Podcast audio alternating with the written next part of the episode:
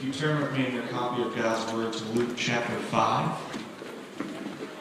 If you don't have a copy, there should be some under the seat in front of you.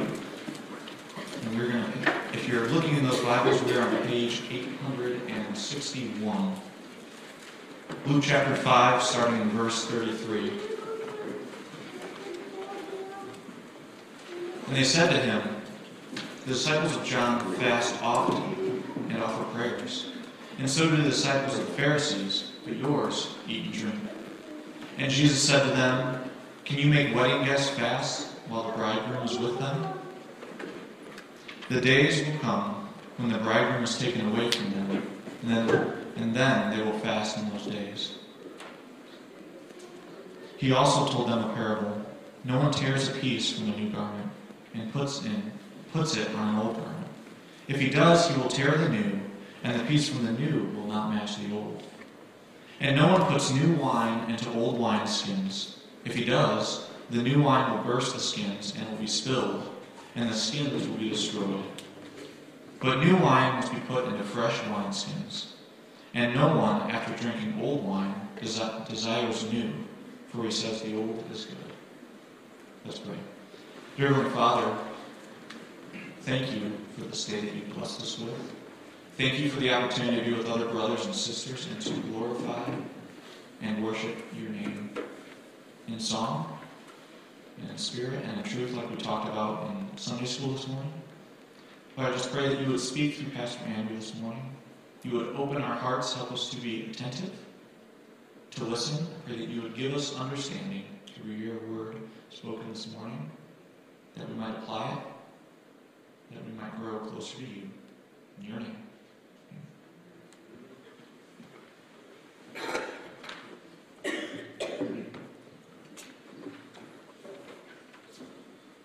Well, if you've been with us for the past few weeks or joining us online, you know we've been making our way through the Gospel of Luke, and you know that uh, Jesus is gaining in notoriety.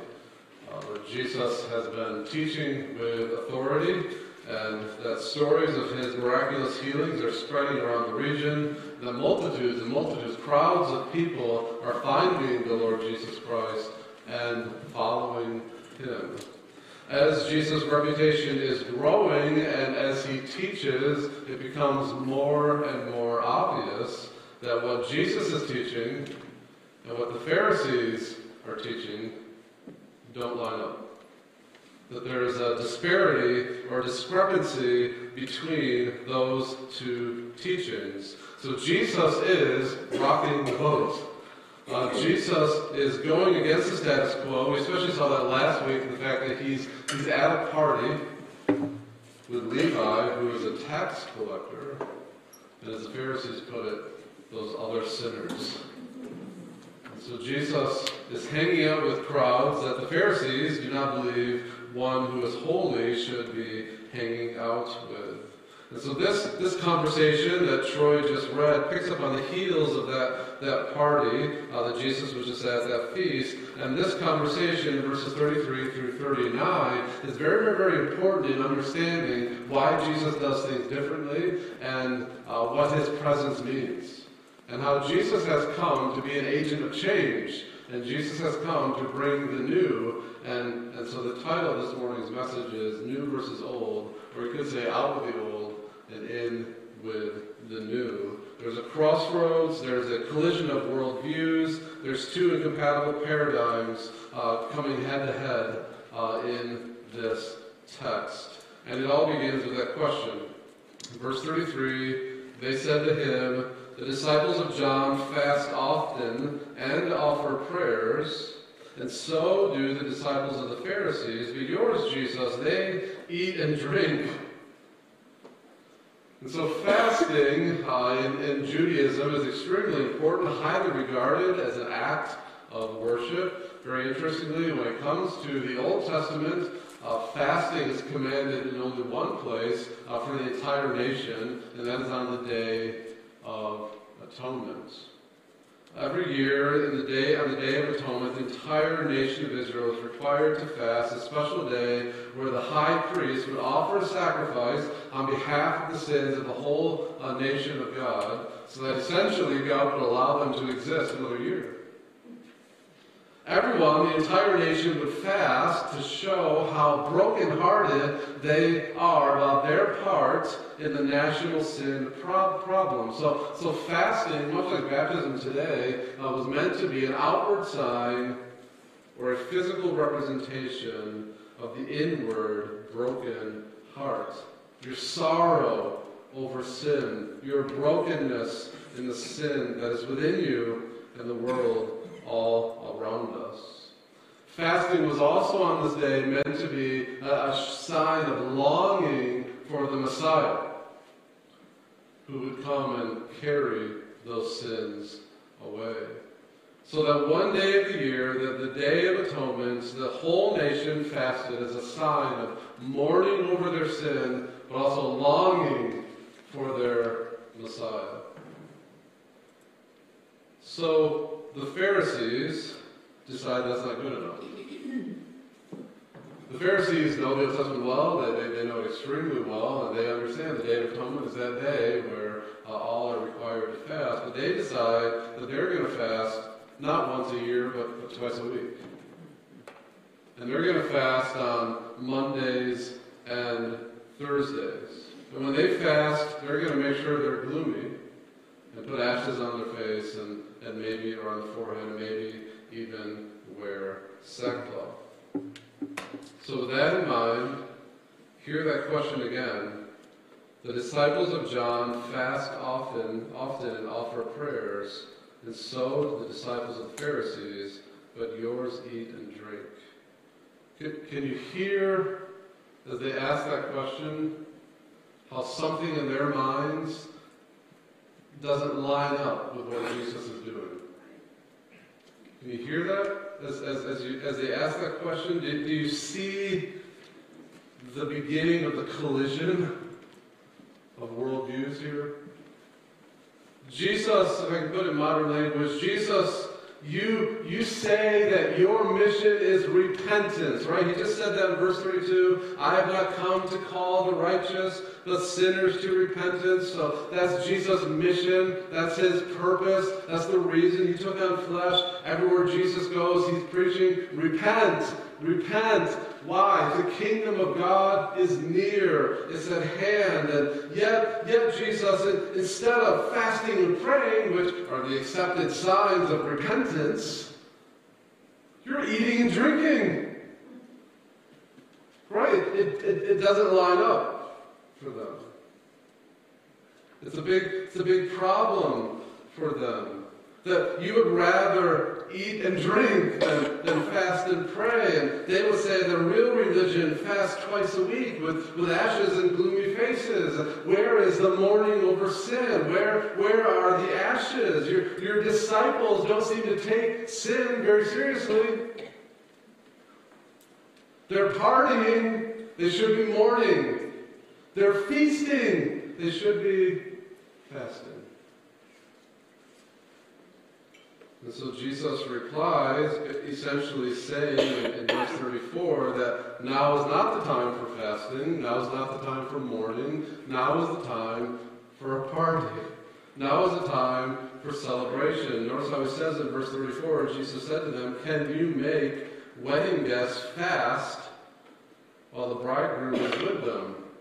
Right, that, that's not hard to picture. Weddings are for joy and celebration and excitement and, and rejoicing uh, in the joy of the bride and the groom. Wedding guests don't fast during the wedding. Maybe you fast a day before the wedding because you're excited about the food and you want to gorge yourself or something. But wedding guests don't fast at the wedding itself.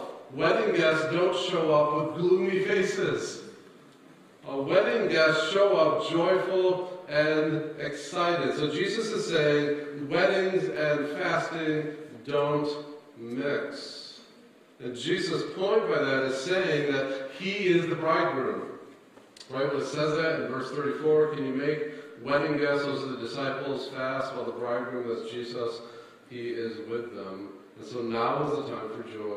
Now is the time for excitement. In other words, Jesus is saying, You've been fasting and praying and mourning and longing for the Messiah and for rescue from sin for hundreds and hundreds of years. That time has come. I'm what you've been fasting for. I am what you have been praying for. I am the heavenly bridegroom. I, I, am here to usher in the kingdom, that the time of preparation is over. Now is not the time to mourn and pray in repentance and longing. Now is the time to celebrate. Now is the time for joy, because the Savior from sin is here. So you see that collision of worldviews? The old versus the new.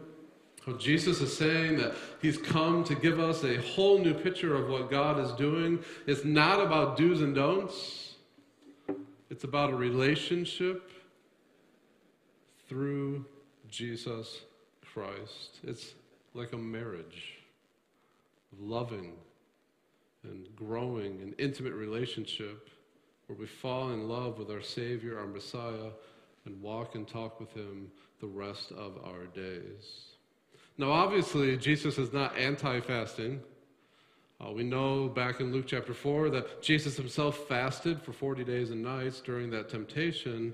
And the time will come when fasting is appropriate. Jesus says that, verse 35. The, the days will come when the bridegroom, that is himself, is taken away from them and then they will fast in those days. So Jesus there is warning very, very early in his ministry that there's a day coming when he will be taken, most likely an allusion to uh, his crucifixion by wicked hands, and that at that time, at that day, there will be much mourning.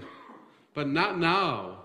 Now is the time to celebrate because all over Galilee, men and women are putting their faith and trust in Jesus. And many have been healed from leprosy and par- paralyzed, paralysis, and, and other diseases. Some of them were married to money and are now married to Christ. Some were married to their jobs, like, like Simon Peter, but now are married to Christ.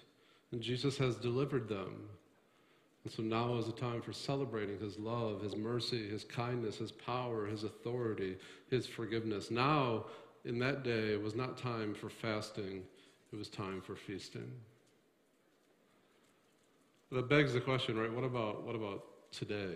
That we get it that when Jesus was alive, walking and talking through the streets of Palestine with his disciples, that that was a time for, for joy and celebration. What, what about what about today? What about right now? Is, is right now, is today a day for fasting or for feasting?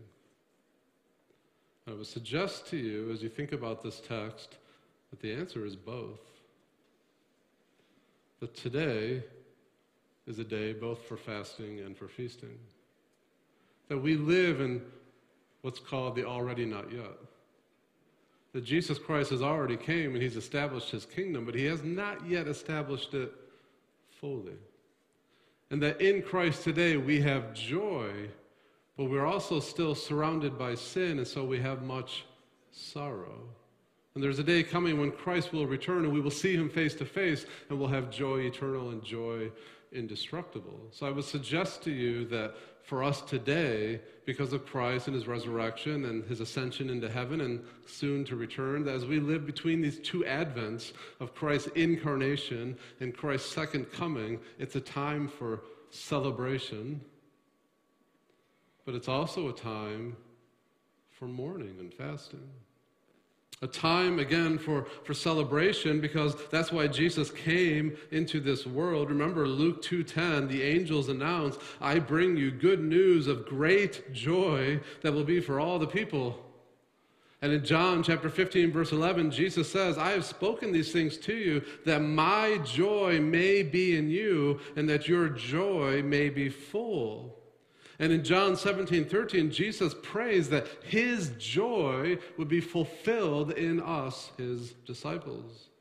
So, as Christians this morning, and I hope, I pray, I trust that each of us here this morning are trusting by faith and faith alone in Jesus Christ, that knowing that Christ is mine and I am His, that Jesus loved me and gave Himself for me, that He took all of my sin and gave me His righteousness, that I am married to Christ forever, and that one day the Lord will return and I shall see Him and be like Him. I hope, I trust, I pray that that truth today, right now, and every day gives you joy inexhaustible. Joy, not sorrow, should be the dominant characteristic of us who believe. Amen? No doubt the Christian life includes sorrow, there's no denying that.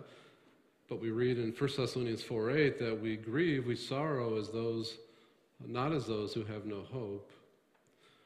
We also know that the Christian life is not trouble free. The Christian life brings trials, it brings troubles. Jesus said, If the world hated me, they'll hate you more. In this world, you will have tribulation, which in the Greek is thlipsis, which means to press, to squeeze, like a wine press, or if you can picture how uh, the ox threshing the, the wheat, stomping on it. It's pretty rough, isn't it? So, this world, as Christians, will have sorrow, will have hardship, will have sacrifices, and yet we are told in Romans 5 3, rejoice in your suffering. We are also told in James 1 2 to count it all joy when you encounter trials. So I say again that joy, not sorrow, should be the dominant theme of the Christian life. Remember that the fruit of the Spirit, among other things, is joy. It's joy. So in Jesus, there is a joy that trumps all joys, surpasses all gladness, and redefines happiness itself. Let me say it this way the Christian life is a feast, not a funeral. Not a funeral. But it is a time for fasting, but again, not a fasting uh, like that of the Pharisees. They did it for spectacle. Uh, in Matthew chapter 6, verse 16 and following, uh, Jesus says, When you fast, do not look gloomy like the hypocrites, for they disfigure their faces in order that their fasting may be seen by others. Truly, I say to you, it's scary what Jesus says here, they have received their reward.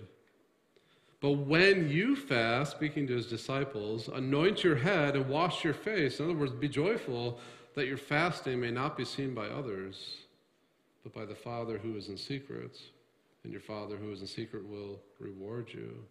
So we fast, but not like the Pharisees who did it for show or because they thought somehow it was more impressive to God. Well, God says one day, I'm going or one day, I'm going to do it two days out of the week.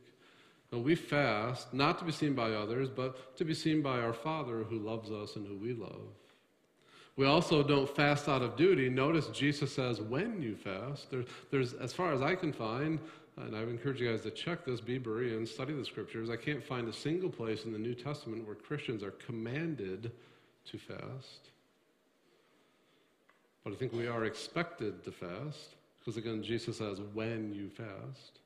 If you read through Acts, you find multiple examples of the early church fasting. The early church in Acts 13 fast, and then they set aside Paul and Barnabas. And later in Acts 14, it says, whenever they appointed elders, they would fast and pray. So there's no command, no, you will do this once a year or once a week. Simply, Jesus says, when you fast, here's how you should do it. So you see, I think today is a day for feasting and fasting. In the words of Paul, we are sorrowful, yet always what? Rejoicing. It's that both and because of the work of Christ and the work that he will accomplish in the future. Let's push a little bit farther into the text Remember with verses 33 and 34 that, that Jesus' response not only explains why his disciples don't fast, it also explains the significance of his presence. So we just sang that song about uh, knowing his presence. What, what's the significance of the presence of the Lord Jesus Christ? And essentially, Jesus is saying, as the bridegroom, I've come to usher in a new era. I'm just going to read through 36 through 39 again and, and note with me how many times the words new and old are used? He says in verse 36, he also told them a parable No one tears a piece from a new garment and puts it on an old garment. If he does, he will tear the new, and the piece from the new will not match the old. And no one puts new wine into old wineskins. If he does, the new wine will burst the skins, and it will be spilled, and the skins will be destroyed. But new wine must be put into fresh or new wineskins. And no one, after drinking old wine, desires the new, for he says, the old is good. See the contrast? See the setup? You see the collision? Old versus new, right? Old versus new. In verses 36 to 39, Jesus gives three parables. You can catch them because each one starts by saying, No one, right? Verse 36, no one tears a piece. Verse 37, no one puts new wine. Verse 39, no one after drinking. So there's three parables. And all three of those parables are designed to say you can't mix the old with the new. It's out with the old and in with the new. So let's, let's walk through that a little bit. Verse 36 He also told them a parable No one tears a piece from a new garment and puts it on an old garment. If he does, he will tear the new, and the piece from the new will not match the old. So, contemporary language when you buy a pair of new jeans, you don't rip a hole in them or tear a piece out of them and put them in your old comfy jeans, right? That's what he's saying. You don't do that for obvious reasons. You ruin both pair, right? You ruin them. The point Jesus is making is that Jesus came to bring spiritual wholeness, not to patch us up. That there's no place for patchwork religion. Again, that Jesus came to make us whole, to transform us, to give us new hearts, to make us new, not to patch us up. Jesus is saying that it's no good trying to patch up your old life by adding a few new pieces of religious activity. If you do that, your life will get torn between the old and the new. The Christian life is not about simply adding a few good things to your life. Imagine with me uh, a, a, young man uh, falls upon a very hard time in his life, very, very difficult time, that, that thlipsis, that tribulation that we spoke of. And he decides to reform as often happens, right? We go through the ringer, we go through a hard situation, we, we decide things need to change. I need to change. I need to shape up. And, and this young man resolves that he will no longer smoke, he will no longer drink, he will no longer swear, he'll no longer watch R rated movies. He decides he's going to start going to church on Sundays. He's going to be generous with his money. And we would all agree that that would for sure be uh, uh, an improvement. He's patched up some holes in his life, yes? But that does not mean that he loves the Lord Jesus Christ. That's patchwork religion. Sometimes we get convicted and think, well, I'm going to patch up my life and go to church more, or I'm going to pray more, or read the Bible more. I was reading one chapter a day, now I'm going to read 10. But what's the motivation? We always got to think about the heart. Is the motivation based on grateful joy out of what God has done for you in Christ? Or is it based out of fear, pride, insecurity? Grateful joy says, I love God. I want to know Him more. I want to worship Him as much as I can. I want to read His Word as much as I can. I want to pray to Him as much as I can because I'm so amazed by the fact that He loves me. Why does he love me? I don't get it, but I praise him for it. So I want to know him more and more and more. Insecurity or pride or fear goes like this it says, You're not really doing your devotions right unless you get up at five in the morning and read and pray the Bible for an hour. And you better not have any coffee or food before that either. right? You're going to get up early, you're going to beat your body, you're going to make it your slave, and you're going to do your devotions for anything else in the morning for at least an hour, or you're not really a Christian. You're not taking it very seriously. And you know what? You're going to tithe 10% or 15% or 20%. And if, you don't do that, if you're not at church X amount of days, man, you need to question your salvation. That's the law. That's fear, that's insecurity, that's pride. That's patchwork religion. Jesus did not come merely to patch us up so we will add a few good things to our old life. Jesus came to utterly transform us from the inside out. That's his point in the next illustration of the wineskins, right? Verse 37. No one puts new wine into old wineskins. if he does, the new wine will burst, the skins, it will be spilled, and the skins will be destroyed. But new wine must be put into new or fresh wineskins. Verse 38 is, is critical there. So this one maybe not as obvious as the other one, right? We said you don't buy a new pair of jeans and rip a hole in them and put them on your old comfy jeans. Here, Jesus switches analogies to the wineskin. A wineskin was made from sheepskin or goatskin. Uh, that's how they would, they would fold it and they would, they would make it that way. Actually, the neck of the, the sheep or the goat would be where they drink out of. when the wineskin is new, you may or may not know that the, when the wineskin is new, freshly made, they're very elastic. They stretch easily. When they are old, they become very brittle and stiff and burst under pressure. So Jesus' point is you don't take new wine, which ferments, right? And through gas builds pressure and would burst, right? You don't put new wine into old, brittle wineskins. Why? Because again, fermentation, the wine builds gas and pressure, and two things happen. The old wineskin it bursts, it's gone, and the new wine is gone.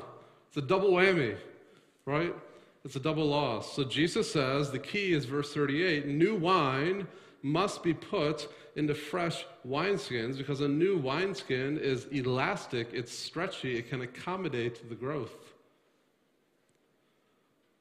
So again, Jesus is saying, out with the old, in with the new. And don't you dare mix the two together. And if you mix the two together, it will burst. Right? And yet, we do it all the time. We think if we can just add some new wine to our old wineskins, everything will be better. And I have a few illustrations. I tried to think through some possible scenarios or ways that this, this happens. So here's my first illustration. Maybe, maybe a couple gets engaged and they read an article like the one that just last week was in the, uh, the WSJ, Wall Street Journal. That has this heading Too risky to wed in your 20s? Not if you avoid cohabiting first. So that's the heading. So they just got engaged. So that catches their attention, right? Too risky to wed in your 20s, not if you avoid cohabiting first. And uh, this article goes on to say from a study of more than 50,000 women, that's impressive, 50,000, that women who married directly, which is to say, they never cohabitated before marriage, that they had the lowest divorce rates. The same article goes on to state that Americans who live together or cohabitated before marriage are less likely to be happily married and much more likely to land themselves in divorce court. Shocking, right? It's like God knew something in Genesis 1 when he, or 2 when he said, The two shall become one flesh and there shouldn't be sex outside of marriage, right? I mean, it's shocking, right? So let's say that this young engaged couple, they, they've read that article, and so they decide that they're going to add that new wine to their old wineskin. The new wine is, well, we're not going to cohabitate. We're going to live separately until we get married. That way, we'll be less likely to be divorced in the future. I tell you, that will burst. Because that's adding new wine to old wineskin. If all they do is change outwardly like that, and there's no inward transformation, that's new wine into old wine, and it bursts. Let's say another person reads an article about how to overcome anxiety. And they add the, the new wine of, I need to exercise more and I need to cut out caffeine, things like that. Or someone struggles with anger and they add the, the new wine of counting to 10 first. But that's it, that's all they do. I tell you, it will burst. Parents become convinced that their children will be more well behaved if they just go to church, so they add the new wine of church attendance into their old wineskins. You see what I'm trying to say? That you can add all sorts of new things to your old life charity work, being a better neighbor, doing voluntary work, even joining a church, right? You, you, can do these, these things. And time and time again, people think if they add these new wines to their old wineskins of an otherwise unchanged life, their empty lives will now be fulfilled. Think New Year's resolutions, right? Anyone ever make those? And are you keeping up with them? It's February, almost March, right? How many of you have given up on them already? So often that's new wine in the old wineskins. I want to lose weight, but I want to keep eating the way I'm eating. It doesn't work that way. That'd be wonderful it did. Jesus says it will burst. Think of someone who buys their first car. Maybe even think of your own first car. My own first car was a Chevy Cavalier. That thing was pretty beat up. Uh, but think of your own, your own first new car. Maybe it was like mine. You, you kind of knock out the dents, you fill in the rust holes, you spray the car a new color. Maybe you cover the seats with some nice new seat covers. Uh, you install a new sound system, right? Because who cares about that noise in the engine as long as we can drown that out by turning up the radio? It's a, it's a, it's a good thing. But when all is said and done, you've made all those changes, but what do you still have? Man, you still got an old beater, right? That's what it's like with you and I. That, that, that's the point of Jesus' illustration that, look, you can, you can subtract from your life all the, all the obvious sins. And then you can simultaneously add to your life all the good things. But if there's no heartward transformation through the Lord Jesus Christ, it will burst. Here is a person who has an old apple tree in his backyard, and he's labored and worked, and uh, his whole garden and backyard is, is immaculate and it's beautiful, except for that old apple tree.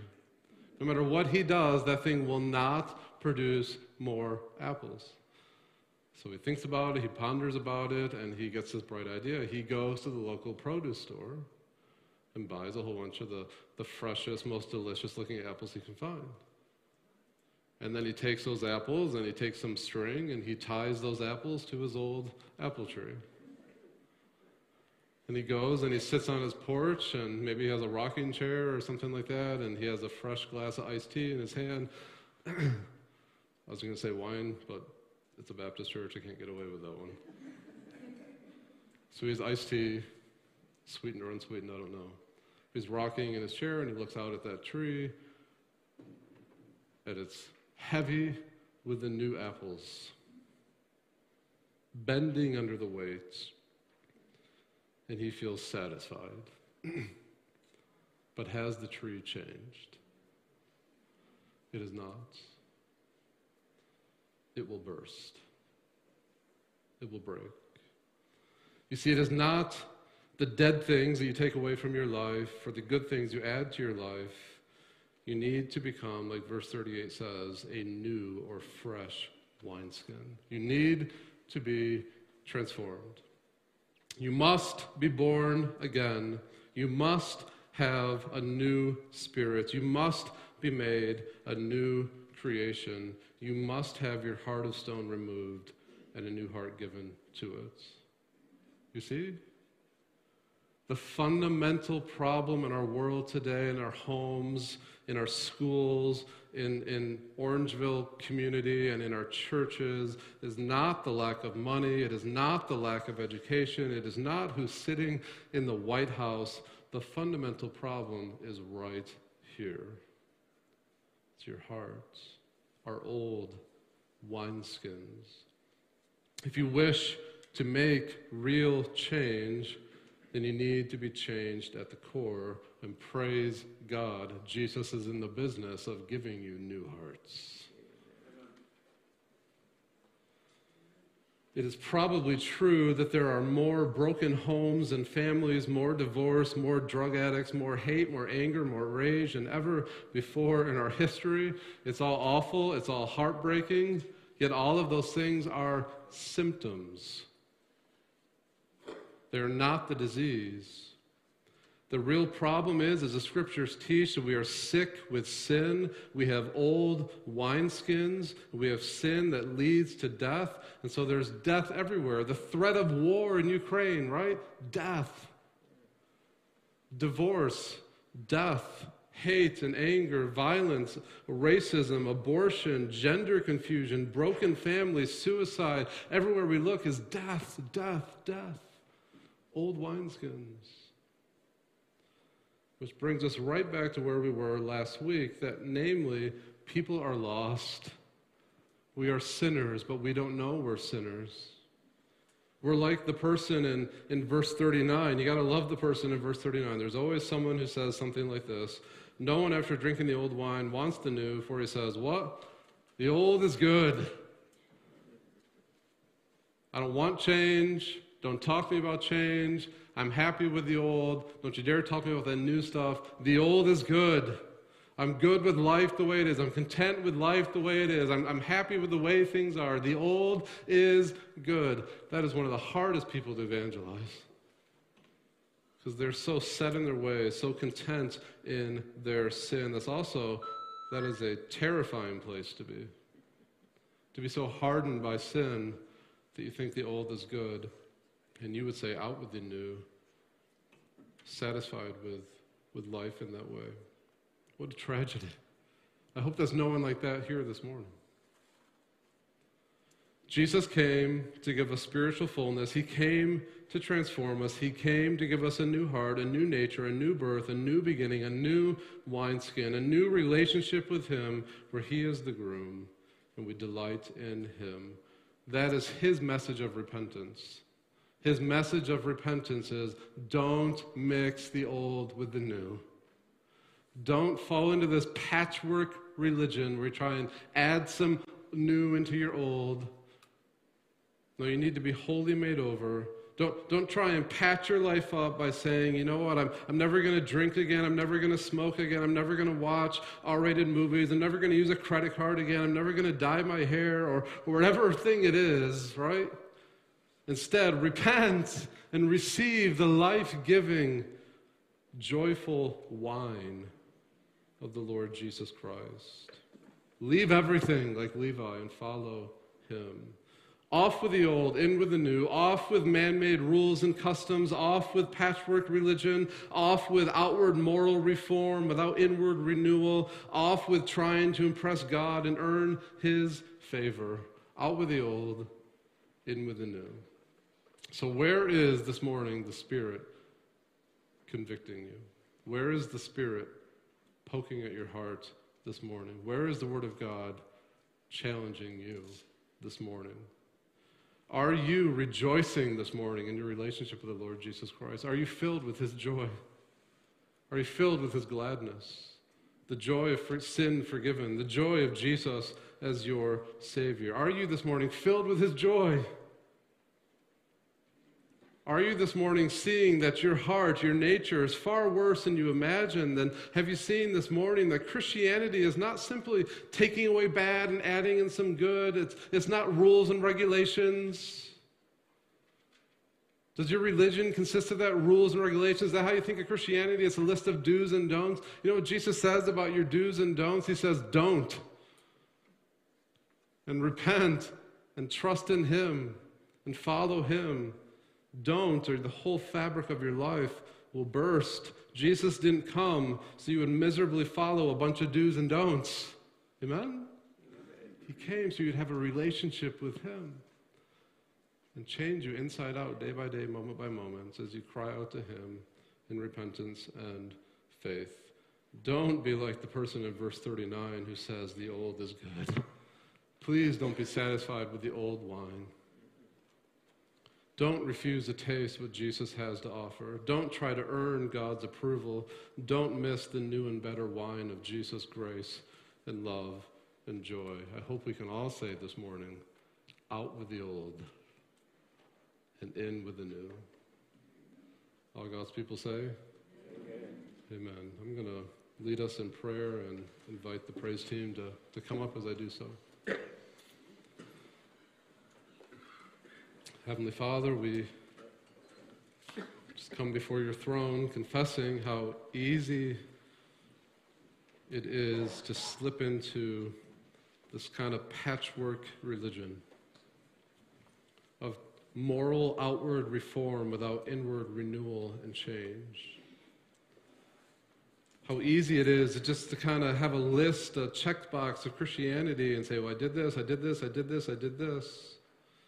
And yet, to not be drawn closer to you, not to be made more like you. How easy it is to keep that list of do's and don'ts and not be trusting and conforming into the image of Jesus Christ. Father, forbid it that myself or anyone here this morning would fall into that old way, that old uh, Judaism, that old Phariseeism, that old legalism that thinks that we can impress you or, or do all these things by keeping this list of do's and don'ts. Father, forbid that that's in our hearts. Remind us, teach us this morning that it will burst, it will tear us apart. Give us that new wine, that new transformation. Make us new wineskins. As David cried, we cry, create in me a clean heart, O God. Cleanse me, renew me, transform me Father. Make that the cry of each one of our hearts this morning. And in this new relationship with you and your Spirit, help us to go forth from here sorrowful yet rejoicing, sorrowful over the sin that is around us, but joyful in a Savior who will make all things new.